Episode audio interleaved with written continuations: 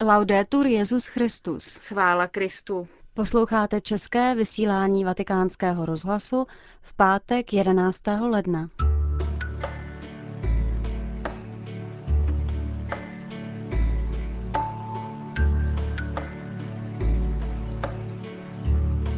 Benedikt XVI. dnes přijal na audienci členy Generálního inspektorátu bezpečnosti při vatikánském státu. Svatý otec zaslal v souvislosti s útoky proti křesťanům v Iráku telegram patriarchovi Delimu. A v druhé části pořadu pravidelná páteční promluva otce kardinála Tomáše Špidlíka. Hezký poslech vám přejí Monika Vývodová a Markéta Šindelářová.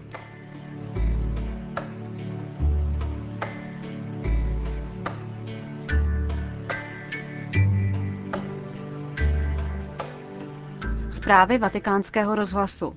Vatikán. Benedikt XVI. dnes přijal na audienci členy Generálního inspektorátu bezpečnosti při vatikánském státu u příležitosti tradiční výměny novoročních blahopřání. V centru jeho promluvy k nim stálo téma rodiny. Připomněl své poselství ke Světovému dni míru, v němž se také na rodinu zaměřil a v němž napsal.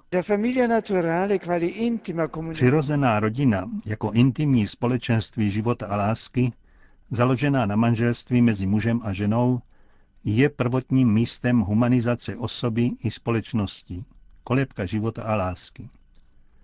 Právem je tedy rodina kvalifikována jako první přirozené společenství, božské zřízení, jež je základem života osob jako vzor každého společenského řádu. Papež poděkoval vatikánské ochrance zejména za péči o bezpečnost poutníků. Jsem vám vděčen za službu, kterou konáte. Vyznačuje se vytrvalostí a profesionalitou, stálou pozorností k osobám a k účelu, který ji oduševňuje a zároveň ochotou, trpělivostí a duchem obětavosti. Tak za spolupráce úředních představitelů, kteří pečují o to, aby město Řím bylo stále hezčí a pohostinnější, také vy plodně přispíváte ke klidnému soužití občanů Říma s hosty, kteří přicházejí z různých zemí světa. A v závěru své promluvy připomenul. Společnost potřebuje osoby, které plní svou povinnost svědomím, že každá práce, každá služba, svědomitě vykonaná, přispívá k budování spravedlivější a opravdu svobodné společnosti. Svěřují vás, svaté paně, a zatímco každému z vás upřímně děkuji za milou návštěvu, rád vám, jakož i vám, drahým osobám, udělují zvláštní požehnání. Una speciale benedizione. Benedikt XVI. obnovil po nedávných atentátech proti křesťanům svou výzvu k mírovému soužití v Iráku. V telegramu, který zaslal státní sekretář kardinál Tarcísio Bertone chaldejskému patriarchovi kardinálu Emanuelovi III. Deli, vyjádřil jménem papeže svou solidaritu s křesťanskou komunitou – v textu telegramu stojí. Papeže velmi zasáhly včerejší a nedělní útoky proti křesťanským cílům v Bagdádu, Mosulu a Kirkuku a chtěl by tímto vyjádřit svou duchovní podporu zraněným a jejich rodinám. Vás jako předsedu biskupské konference katolických biskupů v Iráku a arcibiskupovi měst, které byly zasaženy, svatý otec ujišťuje o modlitbách za vaši snahu nabídnout lidem naději a sílu. Prosí vás také, abyste vyřídil jeho upřímnou solidaritu představeným řeholních komunit, které byly zasaženy útoky a rovněž všem členům křesťanských komunit v Iráku, katolickým i nekatolickým. Jelikož tyto útoky jsou namířeny proti všem lidem v Iráku, svatý otec apeluje na pachatele, aby přestali s násilím, které působí tolik utrpení civilnímu obyvatelstvu a vyzývá ty, jež mají pravomoci, aby obnovili snahy k mírovým jednáním a spravedlivě vyřešili problémy země, respektující práva všech, Papež se modlí za návrat mírového soužití rozdílných skupin, které tvoří obyvatelstvo tohoto státu, a svěřuje všechen irácký lid do nebeské ochrany všemohoucího a milosrdného Boha. Konec zpráv.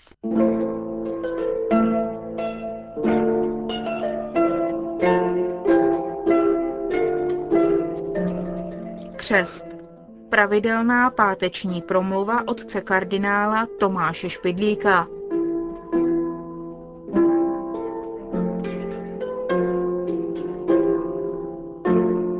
Tady se pana faráře. Důstojnosti.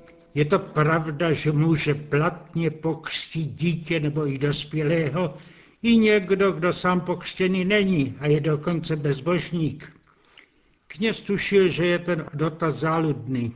Ti, kdo se ptali, se potutelně usmívali. Ale odpověděl přesto podle toho, co učí církev. Ano, v případě nutnosti tu svátost může udělit každý.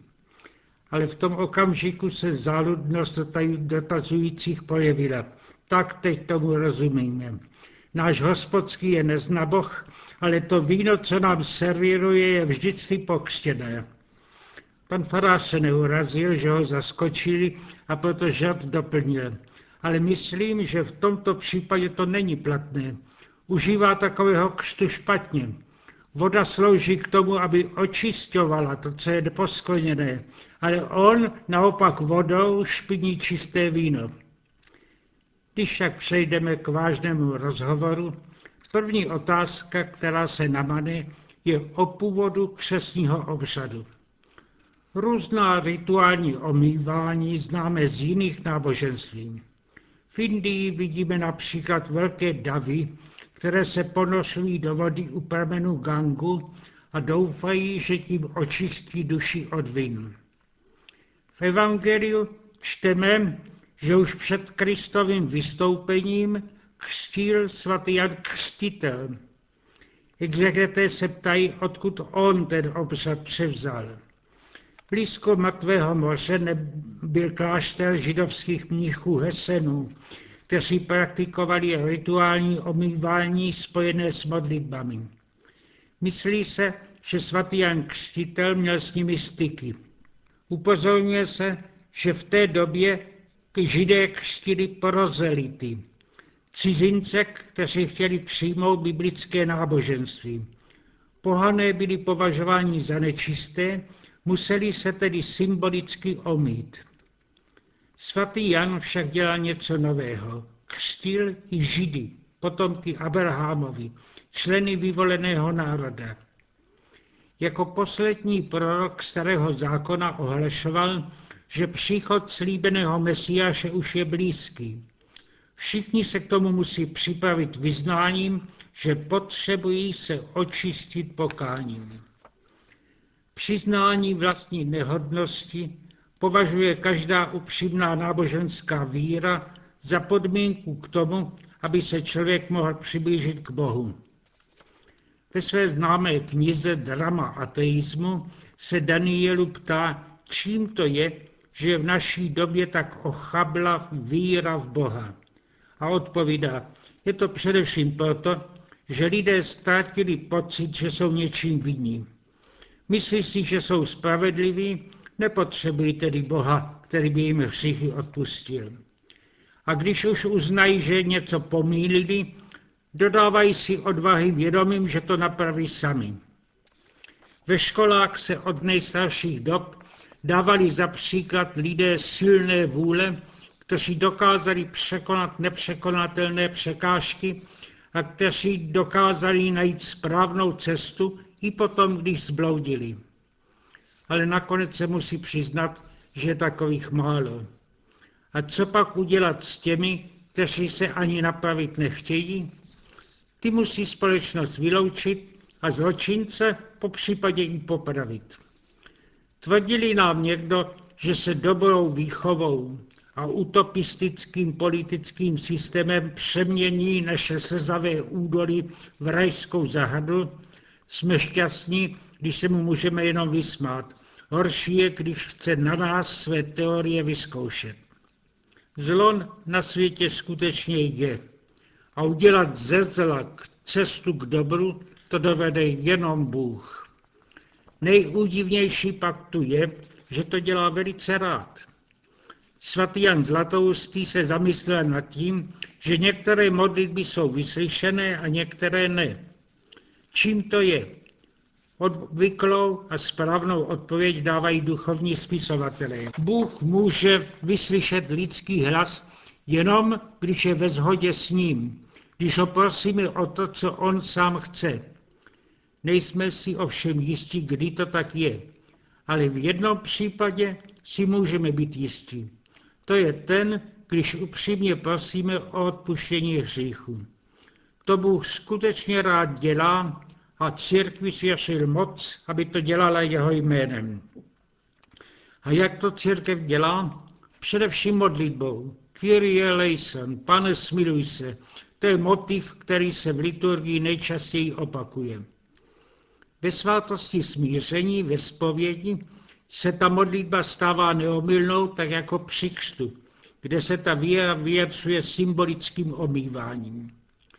Když tu svátost vysvětlili, vzpomněli si otcové církve na analogii prvního stvoření světa. Biblie je popisuje takto. Na počátku stvořil Bůh nebe i zemi. Země byla pustá a prázdná a nad propastnou tůní byla tma. Ale nad vodami se vznášel duch boží. Týž duch boží se vznáší nad křesní vodou a vdechuje svůj život duši, která bez něho je temná a pustá. Křest je tedy začátek božího života v nás. Rodíme se znovu z vody a z ducha svatého, jak to sám Ježíš řekl Nikodémovi. Zrození z ducha svatého se ovšem nejdokonalý uskutečnilo při vtělení Kristově. Proto přirovnává papež Lev I křestní vodu k bohorodičce. Bůh tu dává vodě to, co dal Marii, rodit Božího syna. První řecký filozof Thales Milecký učil, že všecko vzniklo z vody. V suchých, pustnatých krajích vidí lidé na vlastní oči, že je živá příroda jenom tam, kam pronikne voda. I biblický ráj se představuje jako zahrada, kde rostou květy a plody z jednoho pramene živé vody. Je tedy i tu snadné vidět obraz církve, kde její duchovní květy a plody vyrostly z křestní vody. Je to ovšem dar, který převyšuje vlastnosti vody jako takové. Ta svou váhou teče dolů. Ikonografové, když malovali obraz křtu páně v Jordáně, směr jejího toku obrátili. Malé vlnky dělají tu dojem, jako by tekla nahoru. Povznášela to, co je v ní k nebi. Ale jako celek je řeka Jordán představena i ve formě hrobu. Jonášovi se stala propas vody hrobem, obludou všecko pohlcující, ale po třech dnech jej vrátila k životu. Sám Ježíš se na ten text odvolává jako předpověď své smrti a vzkříšení. A svatý Pavel týž obraz přináší na křesní vodu. Nevíte snad, že všichni, kteří jsme pokřtěni v Krista Ježíše, byli jsme pokřtěni v jeho smrt abychom i my, jako Kristus byl vzkříšen z mrtvých slavnou mocí svého Otce, i my vystoupili na cestu nového života. Toto tajemství se uskutečňuje svátostně, tedy je to skutečnost, i když ji očima zachycujeme jenom v symbolu. Neseme v sobě už život nový, který roste do věčnosti z křesního pramene.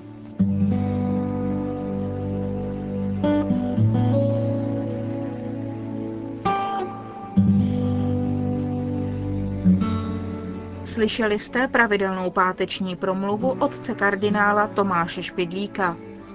A s ní také končíme vysílání vatikánského rozhlasu. Chvála Kristu. Laudetur Jezus Christus.